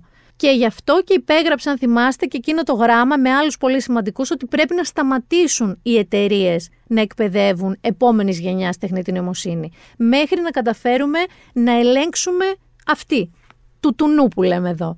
Γιατί επινοήσαμε, όπως λέει, κάτι που μας αφαιρεί την εξουσία. Δηλαδή, φτιάξαμε κάτι για να μας πάρει όλη την εξουσία και τόσο γρήγορα που οι περισσότεροι άνθρωποι δεν καταλαβαίνουμε καν τι μας συμβαίνει. Καλησπέρα, εγώ έχω χάσει την μπάλα πλέον. Πραγματικά δεν καταλαβαίνω τι συμβαίνει. Μιλάει για τη σημασία φυσικά ρυθμιστικών παρεμβάσεων και ασφαλιστικών δικλείδων, αλλά εξηγεί ότι αυτό πρέπει να γίνει από τα κράτη. Και μάλιστα δίνει και ένα φοβερό παράδειγμα. Λέει ότι για να βγάλει μια φαρμακευτική εταιρεία ένα φάρμακο, είναι υποχρεωτικό να περάσει από πάρα πολλά τεστ, πάρα πολλές έρευνες και μετά από μια ρυθμιστική διαδικασία που το τσεκάρουν και το ξανατσεκάρουν. Και λέει ότι είναι πραγματικά παράξενο και τρομακτικό ότι οι εταιρείες μπορούν απλώς να απελευθερώσουν εξαιρετικά ισχυρά εργαλεία τεχνητής νοημοσύνης χωρίς κανείς να τα ελέγξει. Γι' αυτό επιμένει ότι πρέπει αυτό να γίνει λοιπόν από τα κράτη και λέει, και γελάω πάρα πολύ με αυτό, το να περιμένουμε από τη βιομηχανία τεχνολογίας να αυτορυθμιστεί είναι εντελώς παράλογο. Μόνο το σεβασμό στον Elon Musk, όχι, και στο Zuckerberg, όχι επίσης, ή τους άλλους επικεφαλείς μεγάλων εταιρείων τεχνολογίας, πρέπει να πω ότι δεν εκλέγονται από κανέναν, δεν εκπροσωπούν κανέναν εκτός από τους μετόχους τους και δεν έχουμε κανένα λόγο να τους εμπιστευόμαστε. Γιατί εμείς αυτό περιμένουμε, μόνοι τους να ρυθμιστούν, όχι τα κράτη. Λαμβάνοντας λοιπόν απόψη όλα αυτά, να σας πω και ένα fun fact, ότι ο Χαράρη δεν έχει κινητό. Το κινητό του το φυλάει σε ένα ζητάρι απενεργοποιημένο και το παίρνει μαζί του μόνο σε ταξίδια. Το ονομάζει smartphone επίγουσας ανάγκης όταν ταξιδεύει για να μπορεί, ξέρω εγώ, να καλέσει ταξί, ούτε καν για να επικοινωνεί. Και εντάξει, μπορεί να μας ακούγεται, εμένα μου ακούγεται λίγο περίεργο αυτό. Μιλάει ένας άνθρωπος που ζει με το κινητό του από την ώρα που ξυπνάει μέχρι την ώρα που κοιμάται. Μπορεί εγώ να έχω λάθος τελικά. Αλλά είναι μια πολύ καλή στιγμή να σκεφτούμε και να συμμαζέψουμε οι άνθρωποι αυτό το οποίο φτιάξαμε για να μας εξολθρεύσει, για να μας εξαφανίσει, για να μας βγάλει από λειτουργία, για να βγει error, παιδιά, στην ανθρωπότητα. Τώρα τι λέμε εμείς εδώ σε αυτό το στουντιάκι δεν έχει σημασία, αν πραγματικά δεν ρυθμιστούν από τα κράτη κάποια πράγματα. Γιατί οι ήλων αυτού του κόσμου, και θα φτάσουμε και σε αυτόν, έχουν στόχο και το κέρδος και τη δύναμη και την ισχύ. Αυτά είναι τα όνειρά τους. Οπότε, αν τα κράτη δεν κάνουν κάτι, Γιάννη, δεν θα είναι μόνο οι δουλειές μας που θα χάσουμε. Θα χάσουμε και τα λογικά μας σιγά-σιγά. Και μια και είπα παράνοια και τρέλα. Γιάννη, τι ώρα είναι; Τι πρέπει να μπει; Γελάει κάθε φορά με τον Κώστα Μοναχό. Έχουμε Κώστα Μοναχό. Είμαι τρελός και ό,τι θέλω κάνω. Και δεν με πιάνει και κανένας νόμος. Είμαι τρελός και ό,τι μ' αρέσει κάνω. Εγώ είμαι ο παράνομος, εγώ είμαι και ο νόμος. Είναι μικρός και περιεκτικός σήμερα ο Κώστας Μοναχός, να ξέρετε. Θα ξεκινήσουμε φυσικά από τον Ήλον. Που ο Χαράρη είπε ότι μια χαρά είναι ο Ήλον. Όχι, δεν είναι, κύριε Χαράρη, μου εδώ θα μου επιτρέψετε να διαφωνήσω. Συμφωνώ σε όλα μαζί σας. Όχι σε αυτό.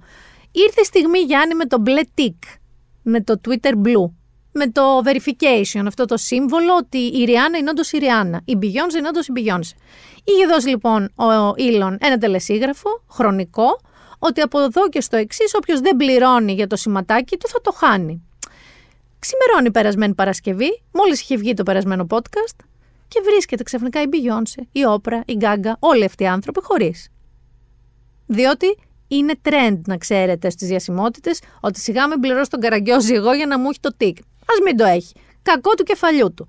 Η αλήθεια είναι ότι δεν είναι ακριβώς έτσι, βέβαια, Γιάννη μου, γιατί άμα εσύ θες τώρα να μπεις στο Twitter, να βάλεις ένα λογαριασμό που θα λέγεις σε Beyoncé με ένα τόνο, γιατί το άλλο θα είναι πιασμένο, και να πληρώσεις να βάλεις τον μπλε εσύ θα φαίνεσαι σαν η γνήσια Beyoncé. Αυτό είναι ένα θεματάκι.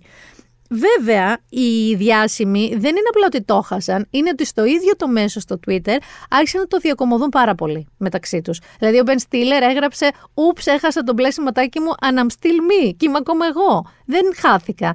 Το αγαπημένο μου παιδιά ήταν από το Μουσείο Φυσική Ιστορίας στην Αμερική, οι οποίοι γράψανε τι να το κάνεις στο μπλε σημαδάκι, το μπλε τικ, όταν έχεις μπλε φάλαινα. Και ανέβασαν μια φωτογραφία από το Blue Whale που έχουν μέσα στο μουσείο.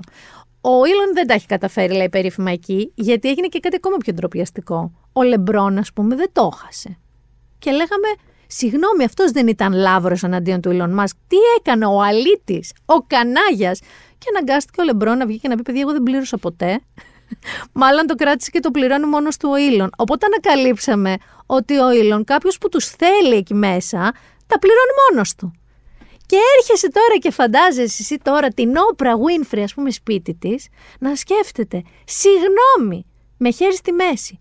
Ο άλλος πλέρωκε το LeBron James και εμένα δεν με θεωρεί αρκετά διάσημη. Ή η Beyoncé, ή η Ριάννα. Έλλον δεν θα έχεις να κρυφτείς ούτε σε αυτά τα πανάκριβα μέρη που συχνάζει μαζί με τις διασημότητες. Αυτό σου λέω μόνο και μαζί με αυτό, συγγνώμη, και ένα χειροκρότημα, γιατί πιο ρόιδο δεν θα μπορούσε να τα κάνεις. Όχι, πραγματικά μπράβο σου, μπράβο σου, Ήλον μου. Γιάννη, σου έχω και έκπληξη. Δεν είναι ακριβώς γνωστός, άγνωστος αυτής της στήλης, αλλά εμφανίστηκε δύο γερές φορές. Και Γιώτα, σε ευχαριστώ γιατί να ξέρεις ότι εμένα οι ακροατές μου είναι ρεπόρτερ. Μην τυχόν και χάσω κάτι, μου στέλνουν συνέχεια links και πράγματα. Ποιος ξαναχτύπησε, και με τα μούτρα του αυτή τη φορά, όχι απλά με ηχητικά σε κορίτσια; Ο γηπαετός των social, ο Σταύρος Γεώργας. Παιδιά, εμφανίστηκε σε ένα βίντεο να μας εξηγήσει τι έγινε, βασικά να μας το πετάξει στα μούτρα λίγο. Ε, παίζει όλη την ώρα το βίντεο, να ξέρεις, με ένα ηλεκτρονικό τσιγάρο, ζαλίστηκα στο τέλος. Πάμε να ακούσουμε λίγο τι λέει. Παιδιά, καλησπέρα. Βγήκα λίγο να πω δύο λόγια για όλο αυτό που έχει γίνει με μένα προσωπικά εδώ και ένα μήνα. Δεν βγαίνω να απολογηθώ για κάτι, γιατί δεν έχω κάνει κάτι κακό ούτε για διασημότητα ούτε τίποτα. Άμα θα είχα πάει εκεί που με έχουν καλέσει τα πρωινά κτλ. Δεν με ενδιαφέρει τίποτα από όλα αυτά. Βγαίνω να πούμε λίγο δύο λόγια πώς έχουν τα πράγματα. Ε, αυτό το σύστημα που είχα όλα αυτά τα χρόνια με το συγκεκριμένο ηχητικό και πιστέψτε με ότι ήταν κάργα πετυχημένο, ε, αφορά περίπου 6.000 γυναίκες. Με το 60% των γυναικών που έχετε ανεβάσει τα ηχητικά μου, μήπως έχουμε βρεθεί από κοντά; Γιατί έχω απόλυσει στα ηχητικά που μου λέγατε μετά και τα μηνύματα Σταυρούκο μου, τι ωραία πέρασε σήμερα και πότε θα τα ξαναπούμε. Και όχι απλά βρεθήκαμε από κοντά, καταλάβατε τι θέλω να πω. Ε, και το στενάχωρο είναι ότι υπάρχουν και πολλές παντρεμένες στη μέση. Είναι κρίμα να πάει η μπαλά. Ε, εγώ δεν είμαι κατίνα όμως. Βέβαια στη θέση σας δεν το κατακρίνω αυτό που έχετε κάνει. Γιατί και εγώ στη θέση σας, άμα βρισκόμασταν και εξαφανιζόσασταν, μπορεί και εγώ από ζήγια και κακία να ανέβαζα το χητικό. Άντρας είμαι, λες και είμαι ο μόνος που το κάνει. Κακό, δεν θα το, δεν θα το βαθμολογήσω εγώ αν είναι κακό ή όχι όσον αφορά το περιβόητο ηχητικό Χριστίνα με τσέχασες. Κάποια με τσέχασε. Χριστίνα σου είχε έρθει το ηχητικό που σου είχα στείλει. Χριστίνα εγώ χουζουρεύω. Και όχι μόνο με το Χριστίνα και με άλλα ονόματα. Παιδιά εντάξει υπάρχουν και οι μέρες που είχα λίγο όρεξη καβλάντα, τρολάρισμα γιατί μερικές είστε πραγματικά για καβλάντα και τρολάρισμα. Θα μου πείτε και εμείς γι' αυτό σου το, κάνα, σου το κάναμε. OK, okay να ευχαριστήσω δημόσια πάρα πολλές γυναίκες που μου πήραν τηλέφωνο από νησιά, Πάτρα, Θεσσαλονίκη, Αθήνα, από παντού γενικά να μάθετε πώς είναι γενικά από όλη αυτή την κατάσταση μετά. Να ξέρω ότι έχω δακρύσει από τα σχόλια που έχετε κάνει δημόσια, ειδικά από γυναίκες που έχετε φάει άκυρο και έχετε γράψει αρνητικά σχόλια για μένα, γιατί και εκεί έχω συνομιλίες και είναι κρίμα. Ε, καλά, δεν μιλάω για άντρες τώρα. Πολλοί άντρες που έχετε γράψει για μένα, πόσο θα θέλατε να είστε στη θέση μου. Πιστέψτε με. Ε, και δεν μιλάω για αυτό το σκηνικό που έγινε με το viral. Μιλάω για τις γυναίκες. Ε, όσον αφορά τις γυναίκες εννοώ. Στην ουσία, μία νύχτα δική μου, το αφήνω το υπόλοιπο πάνω σας. Καταρχάς, έχει ορίσει ως πάρα πολύ πετυχημένο όλο αυτό το πλάνο με την πεσηματική την ίδια προς όλες τις γυναίκες. Και γιατί την ορίζει έτσι, Γιάννη μου, γιατί λέει ότι το έστειλε σε 6.000 γυναίκες. 6.000 γυναίκες, εκ των οποίων το 60% 3.600 συνέκανα την πράξη συναντήθηκαν μαζί του. Και όπως λέει στο βιντεάκι του, δεν συναντήθηκαν, ε, απλώς καταλαβαίνετε. Έτσι λέει. Και φτάνουμε και στο αγαπημένο μου σημείο εμένα, τα με τσέχασες. Καλημέρα Λίνα, με τσέχασες. Ότι αυτό είναι όπως το, συγγνώμη που θα πω τη λέξη, αυτός τη λέει, ότι είναι καβλάντα και τρολάρισμα. Γιατί σε μερικές από εσάς αξίζει, λέει. Και να προσέχετε, γιατί αν αρχίσει και αυτός να διαρρέει δικά σας ηχητικά και δικά σας μηνύματα, γιατί μερικές λέει είστε και παντρεμένες, θα γίνει χαμός. Σε κάθε περίπτωση δεν σκοπεύει λέει, να το κάνει, ήθελε απλά να βάλει τα πράγματα στη θέση τους. Είπε όμως και κάτι που το ξύπε ακριβώς την επόμενη μέρα. Ότι το βιντεάκι αυτό που ανέβασε μόνος του δεν το έκανε, λέει, ούτε για διασημότητες και τέτοια, δεν τον ενδιαφέρουν καν. Αλλιώς τι θα είχε κάνει Γιάννη μου, θα είχε πάει, λέει, σε κάποιο από τα πρωινάδικα που τον καλούσανε. Ε, μάντεψε τι έκανε. Πήγε σε ένα από τα πρωινάδικα που τον καλούσαν, στα καπάκια όμως. Πήγε συγκεκριμένα στο Γιώργο Λιάγκα.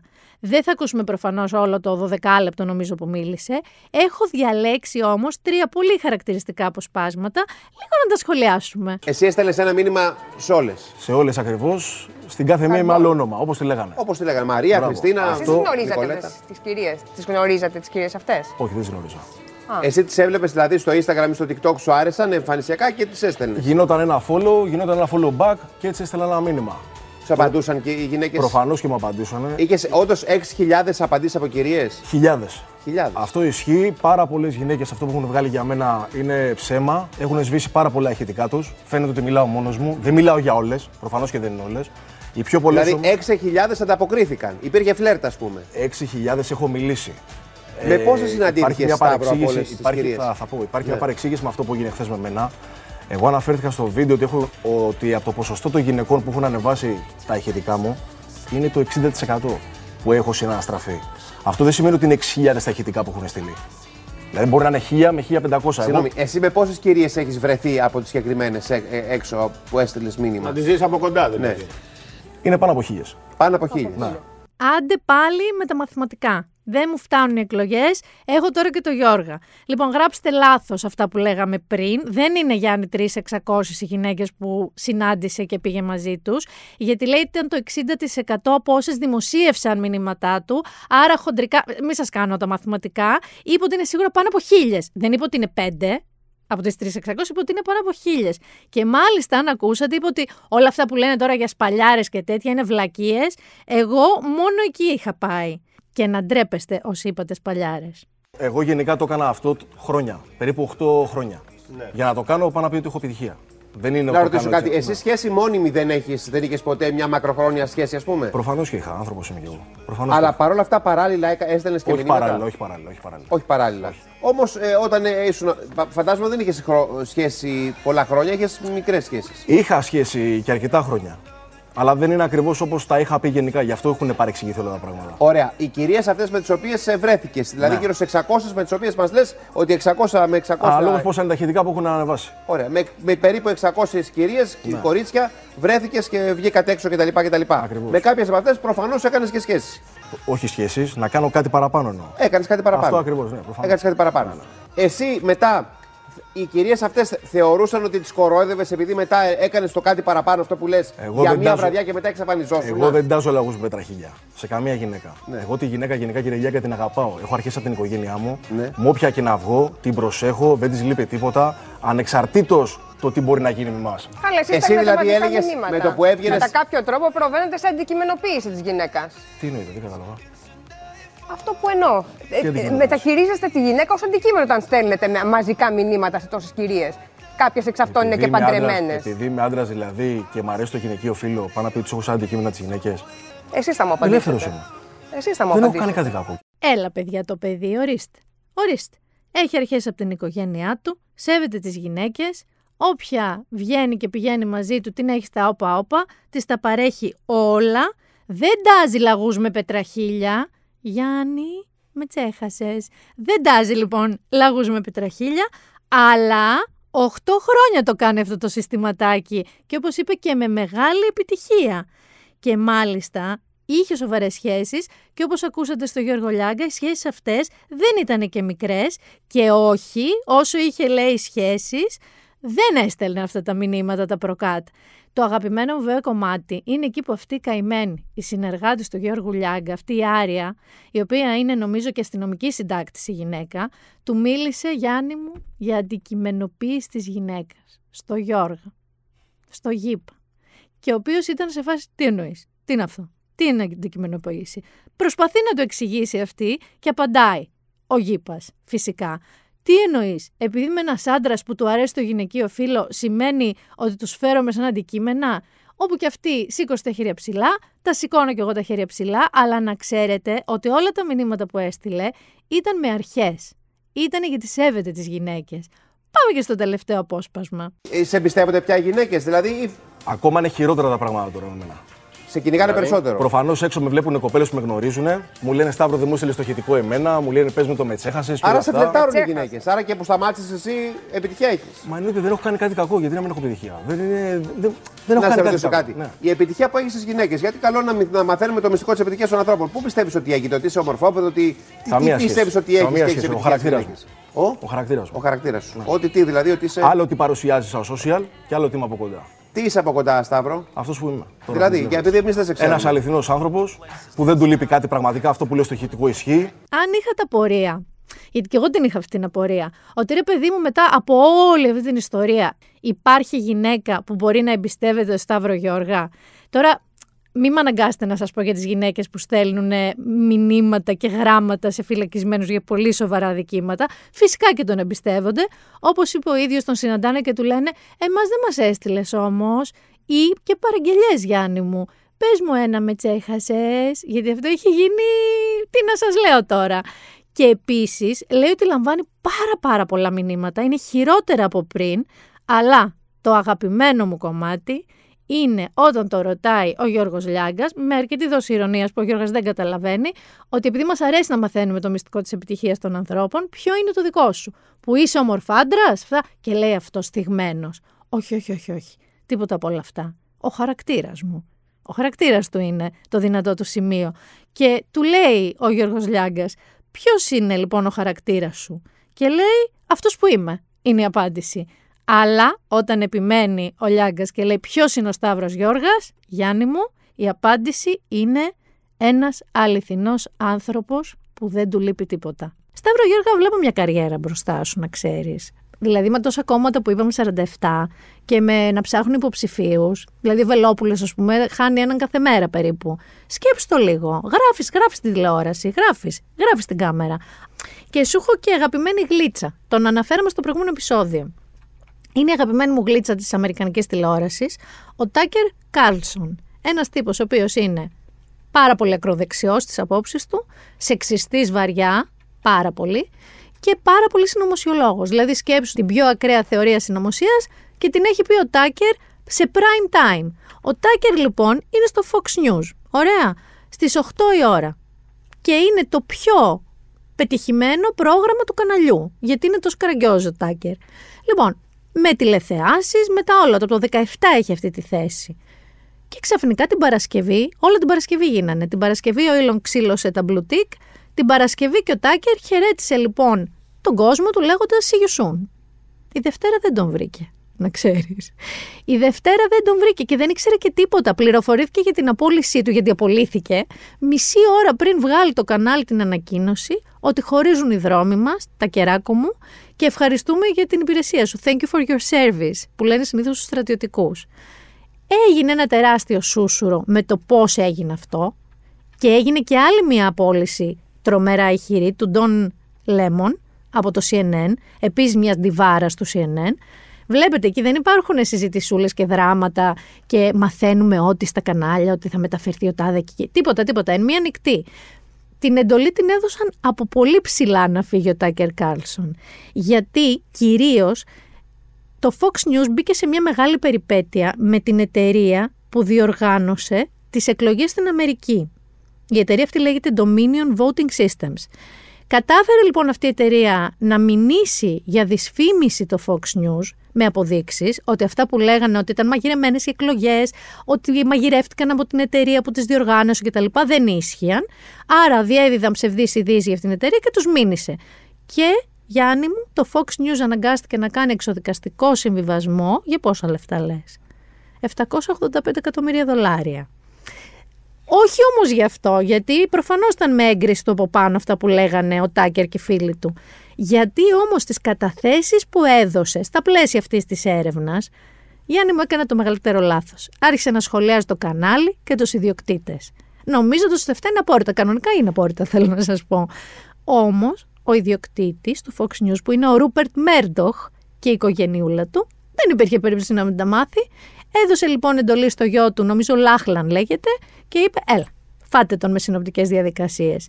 Φυσικά ο Τάκερ, όπως και ο άλλος ο απολυθής που σας λέω από το CNN, έχουν προσλάβει το χειρότερο καλύτερο δικηγόρο της Αμερικής για τέτοιες περιπτώσεις, για ας πούμε, ξέρεις, παραβίαση συμβολέων κτλ.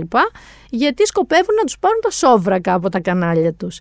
Το ζητούμενο όμως είναι ότι ο Ρούπερτ Μέρντοχ, αυτό θυμήθηκα διαβάζοντας όλη αυτή την ιστορία και με πάρα πολύ χαρά από Τάκερ Κάλσον δεν θα είναι πια στο Fox News, ότι ο Ρούπερτ Μέρντοχ είναι, είναι ο Λόγκαν Ρόι είναι το Succession.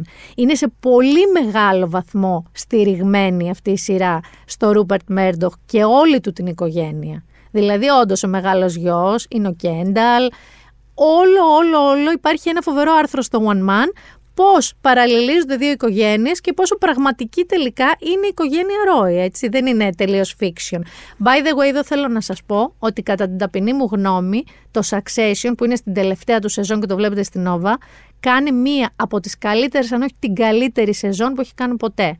Γιάννη, έχεις δει Succession? Δόξα τω Θεώ Παναγία μου. Δόξα τω Θεώ μου πεις και μία φορά ναι. Πάμε για entertainment λοιπόν.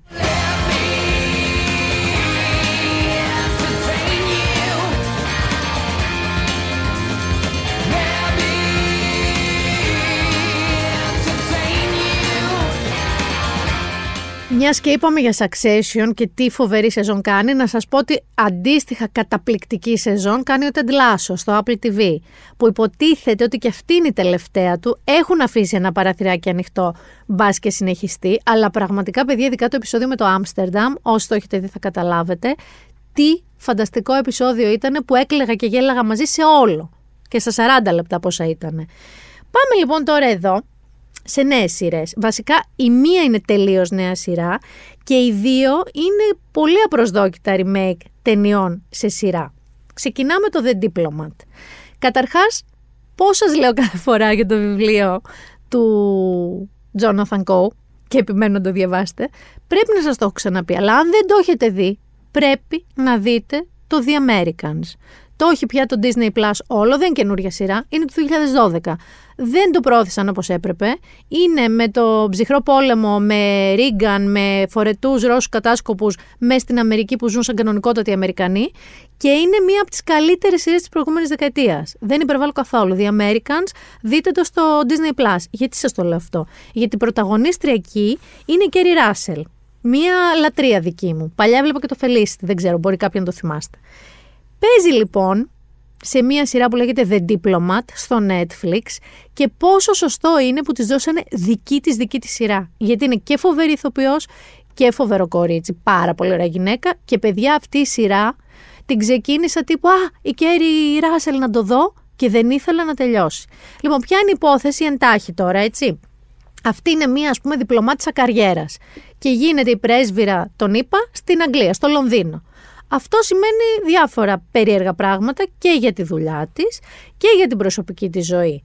Από πίσω έχουμε background παιδιά και μια διεθνή κρίση να παίζει, να θυμηθούμε ότι είναι διπλωμάτισα. Η δημιουργός του show, εδώ να σας πω, ότι σχετίζεται πάρα πολύ με πολύ πετυχημένες σειρές που έχουμε αγαπήσει, όπως το Homeland και όπως και το Grey's Anatomy. Αυτό που είναι καταπληκτικό είναι η Κέρι Ράσελ και ακόμα καταπληκτικότερη κορίτσια να πω ότι είναι η γκαρνταρόμπα της. Μου βγάζει vibe succession, αλλά με γυναίκα επικεφαλής. Σας το λέω, μην το χάσετε, πραγματικά θα χάσετε. Δηλαδή, βάλτε το άμεσα. Και πάμε τώρα στις δύο διασκευές που όχι δεν περίμενα να γίνουν ποτέ. Άμα με βάζεις να βάλω ρε παιδί μου ένα μεγάλο στοίχημα, θα σου έλεγα ε, βάζω 10.000 ευρώ στοίχημα ότι δεν θα γίνει ποτέ αυτό που μου λες. Και θα τα έχανα. Ξεκινάμε με Prime. Κάποιοι από εσάς είτε λόγω ηλικίας είτε λόγω καλτ, θυμάστε την ταινία του 87-88, αν θυμάμαι καλά, του Κρόνεμπεργκ που λεγόταν Dead Ringers. Εκεί λοιπόν υπήρχαν δύο δίδυμοι γυναικολόγοι, ο Τζέρεμι Άιρονς ήταν και οι δύο, οι οποίοι κάνανε σημεία και τέρατα, επειδή κανείς δεν καταλάβαινε τον έναν από τον άλλον, και όλο αυτό τα πήρε ο διάολος, γιατί ερωτεύτηκαν μια γυναίκα, δηλαδή μια γυναίκα τα έκανε όλα όλη τη διάλυση. Είναι horror, δεν είναι θριλεράκι. Φοβερή ταινία, φοβερή, αρρωστήλα, Κρόνεμπεργκ. Αυτή λοιπόν η ταινία του 85 ας πούμε 87 δεν θυμάμαι ακριβώς έγινε σειρά στο Prime. Έχουμε όμως μια ανατροπή γιατί το δίδυμο των δίδυμων δεν είναι άντρες, είναι γυναίκα αυτή τη φορά και είναι αυτή η υπερλατρεμένη μου και καρακουκλάρα Rachel Weisz. Άρα οι δίδυμες γυναικολόγοι εδώ είναι γυναίκες οι οποίες προσπαθούν με κάποιο τρόπο να εξυγχρονίσουν ας πούμε την υγειονομική περίθαλψη των γυναικών ε, πέρα από κάθε δεοντολογία και πέρα από κάθε λογική είναι λίγο all the horror. Εν τω μεταξύ μοιράζονται εραστές, φάρμακα, άλλα πράγματα. Δηλαδή η δυσλειτουργική σχέση και η αρρωστήλα υπάρχει παρά το ότι είναι σειρά του 2023. Άρα έχουμε Dead Ringers στο Prime με Rachel Weisz σε ρόλο ανώμαλων διδήμων ε, γυναικολόγων γιατρών. Και η επόμενη είναι μια ταινία που έγινε σειρά, η οποία έχει μείνει και ως κωδικός μεταξύ εμού και μιας κολλητής μου. Μιλάω για την ολέθρια σχέση. Τη θυμάσαι αυτή την ταινία, Γιάννη; Glenn Close, Michael Douglas. Ο Michael Douglas, πολύ χαρούμενος και ευτυχισμένος οικογενειάρχης, λείπει η οικογένειά του ένα σουκού. Γνωρίζει την Άλεξ, μια πολύ δυναμική, έτσι, διεκδικητική και σεξι γυναίκα, την Glenn Close. Περνάνε ένα Σαββατοκύριακο ζάχαρη, μέσα στο σεξ και έτσι τον έρωτα και το πάθος, και αυτό την παρατάει. Ήταν ένα one night stand, ένα two night stand, ας πούμε και γυρίζει στη γυναίκα του και τα παιδιά του. Έλα όμως που η Glenn Close, αν θυμάστε καλά, δεν το παίρνει και πάρα πολύ καλά. Και αρχίζει και τον απειλεί, τον παρακολουθεί, απειλεί την οικογένειά του, τον ίδιο, βράζει ένα κουνέλι. Αυτό είναι ο κωδικός με την κολλητή μου. Λέμε καλά, αυτή είναι κατηγορία κουνέλι, αυτός είναι κατηγορία βράζω κουνέλι. Όταν θέλουμε να πούμε για τέτοια έτσι ακραία κατάσταση. Αυτή λοιπόν η ταινία γίνεται επίσης σειρά στην Cosmote TV, η οποία επίσης λέγεται Ολέθρια Σχέση, Fatal Attraction ήταν ο αγγλικός τίτλος, με το ίδιο concept, δηλαδή πάλι ένας παντρεμένος κάνει μια προσωρινή σχέση και η άλλη αποτρελαίνεται, αλλά ποια είναι η ειδοποιός διαφορά εδώ; Η ιστορία δεν ε, περιγράφεται περισσότερο από τη μεριά του καημένου άντρα που κοίτα τι έπαθε. Η ιστορία περιγράφεται από τη μεριά της Άλεξ, της γυναίκας. Τα ίδια ονόματα με την ταινία έχουν. Η Άλεξ σε αυτή τη σειρά είναι η γαμάτη Λίζη Κάπλαν. Πραγματικά θα σας ξαναπώ. Έχετε δει το Fleischman is in Trouble; Το έχω πει και το έχω ξαναπεί. Disney Plus. Από τις καλύτερες, όχι φετινές σειρές, ever σειρές. Η Λίζη Κάπλαν λοιπόν κάνει την Άλεξ και όλη αυτή η ιστορία που περιγράψαμε είναι από το σημείο και από την οπτική και από το πρίσμα της Άλεξ. Οπότε κάπως μιλάει και για τα κλισέ με τα οποία αντιμετωπίζει ο κόσμος τις πολύ δυναμικές και διεκδικητικές γυναίκες. Για διαταραχές προσωπικότητας. Για διάφορα τέτοια θέματα που στο αρχικό έργο ούτε καν θίγονται, έτσι. Είναι ο καημένος ο Μάικλ Ντάγκλας, η θεότερη Γκλεν Κλόους. Άρα η οπτική εδώ είναι που αλλάζει τελείως.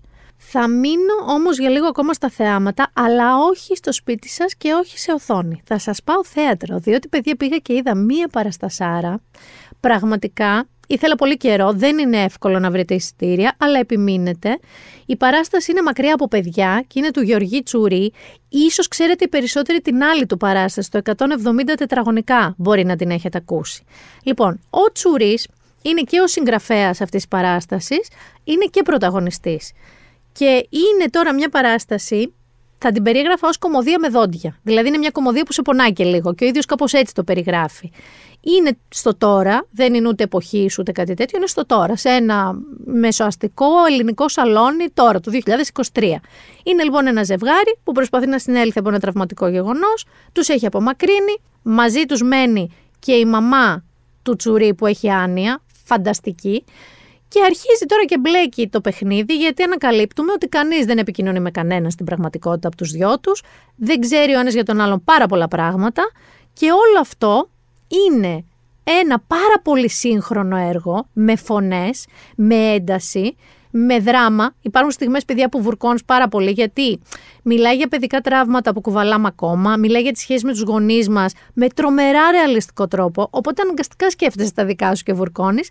Και εκεί που πας να το ζήσεις λίγο δραματικά, παιδιά, έχει τόση πλάκα. Έχει τόσο καλή κομική γραφή σε κέρια σημεία, χωρίς να είναι τραβηγμένη από τα μαλλιά. Comic reliefs, μιλάμε τώρα αμερικανικού επίπεδου. Πραγματικά το μακριά από παιδιά στο Ηλίσια Βολανάκη στο μικρό, πάτε να το δείτε. Εγώ έκλεισα και για τα 170 τετραγωνικά. Οι περισσότεροι το κάνουν ανάποδα. Έχουν δει το πρώτο, αυτό που σας λέω τα 170 που δεν παίζεται πρώτη χρονιά, και πάνε μετά να δουν αυτό. Εγώ έτυχε και βρήκα πρώτα για το μακριά από παιδιά. Σας το συστήνω, δεν φαντάζεστε πόσο. Θα περάσετε υπέροχα και θα προβληματιστείτε ξεκαρδισμένοι και στα γέλια. Και μετά θα πάρετε και ένα τηλέφωνο τη μαμά σας. Θυμηθείτε με, να δείτε τι κάνει. Που δεν την έχετε πάρει τόσες μέρες. Μαμά, για μένα λέω συγγνώμη. Να δούμε και να διαβάσουμε και τίποτα. Εκεί, ίσως την πρωτομαγιά που σας είπα ότι ο καιρούλη λίγο μπορεί να είναι βροχερός, να έχετε κάτι να διαβάσετε. Λοιπόν, θα επιμείνω καταρχάς στο Sapiens. Δεν είναι καινούριο βιβλίο. Είναι το Yuval Noah Harari. Και λέγεται A Brief History of Humankind. Μια σύντομη ιστορία της ανθρωπότητας.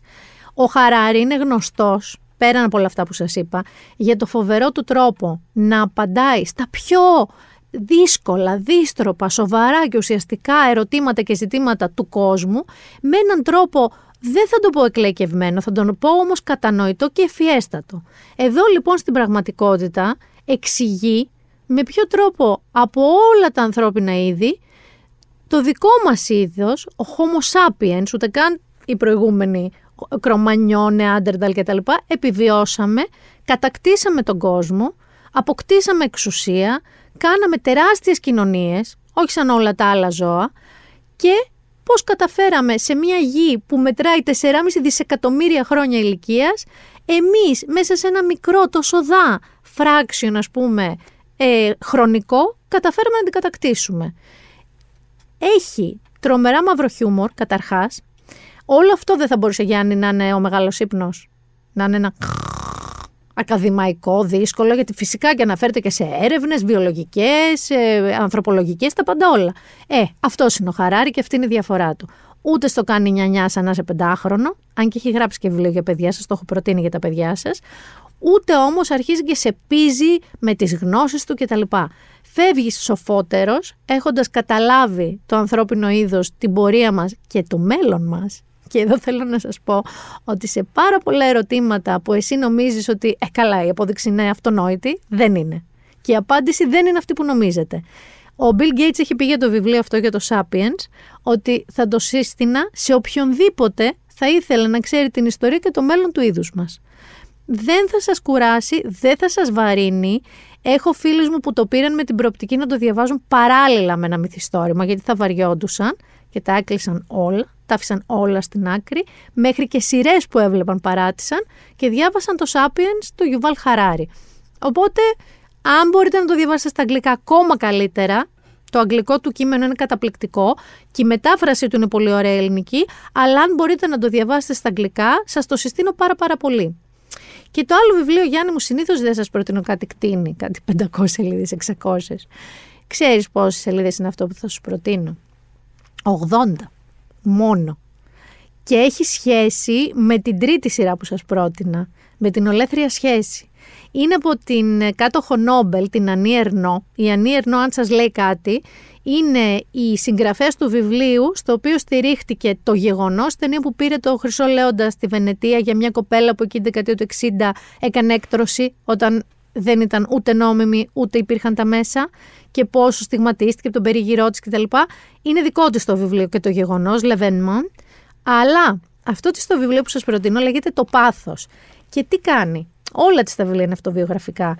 Περιγράφει μία σχέση της για κάποιους μήνες με έναν παντρεμένο, ακριβώς πώς συνέβη από τη δική της πλευρά. Δηλαδή, ότι ήταν η παράνομη, ότι το λέει και ίδια μες στο βιβλίο, ότι από το Σεπτέμβριο λέει που πέρασε, πέρασα τη ζωή μου περιμένοντας ένα τηλεφώνημα από έναν άντρα για να έρθει σπίτι μου. Αυτό ήταν η ζωή της. Και περιγράφει παιδιά με έναν τρόπο, αυτή είναι και η ιδιότητα της Ανιερνό, αυτός ο τρόπος του να παίρνει ας πούμε ασήμαντα συναισθήματα, δηλαδή η αίσθηση εγκατάλειψης μιας γυναίκας που θα έχει ένα παντρεμένο, σιγά. Όχι. Παίρνει λοιπόν πάρα πάρα πολύ τετριμένα και συνηθισμένα συναισθήματα και στα βάζει στο μεδούλι. Είναι σαν να το ζεις αν δεν το έχει ζήσει, αν υπάρχει κάποια γυναίκα που έχει περάσει μια περιπέτεια με παντρεμένο, θα νομίζει ότι διαβάζει για τον εαυτό της. δεν μπορώ να σας το εξηγήσω πόσο δυνατό είναι σαν να σου συμβαίνει εσένα. Και μιλάει στην ουσία για αναμονές, για τηλεφωνήματα, για τις κοινές του στιγμές, για τις φορές που την παράτησε ή δεν της έδωσε καμιά σημασία, σαν ημερολόγιο. Πραγματικά αυτή η γυναίκα έχει ένα φοβερό ταλέντο. Το πάθος, ανιερνό, 80 σελιδούλες. Δεν σας βαραίνω. Διαβάστε αυτό γρήγορα και πάτε στο Sapiens μετά. Γιατί τα είπε και για το artificial intelligence, για την τεχνητή νοημοσύνη. Δηλαδή, σίγουρα δεν θα πάει καλά αυτό, αλλά νομίζω ότι και χωρίς αυτή θα τα καταφέρναμε να αυτοκαταστραφούμε. Άμα διαβάσετε το Sapiens, θα καταλάβετε. Λοιπόν, να ευχηθώ καλό τρίμερο, να ευχηθώ. Να ευχηθώ να πιάσετε την άνοιξη, να φτιάξετε στεφανάκια, να κάνετε τις βόλτες σας και ας μην έχει τέλειο καιρό. Εντάξει, σε κάποια μέρη θα έχει τέλειο καιρό. Και να μας ευχηθώ, Γιάννη μου, και καλό προκαλό καιρό και να μας ευχηθώ την άλλη εβδομάδα που θα έχουν παρουσιάσει όλοι οι αρχηγοί των κομμάτων τα προγραμματάκια τους πια, ότι θα σταματήσουμε να ασχολούμαστε με Δήμητρες, ξέρεις με όλα αυτά και θα γίνει και το ρημαδό debate. Εδώ θα είμαστε πάντως, να ξέρετε. Εδώ στις επάλξεις και θα έχουμε και κάτι νεότερο. Δεν θα σας το πω τώρα. Θα σας πω να περάσετε ένα τέλειο τρίμερο, να προσέχετε. Ραντεβού την επόμενη Παρασκευή. Ήταν η Μίνα Μπυράκου, ήταν το Binder Done That.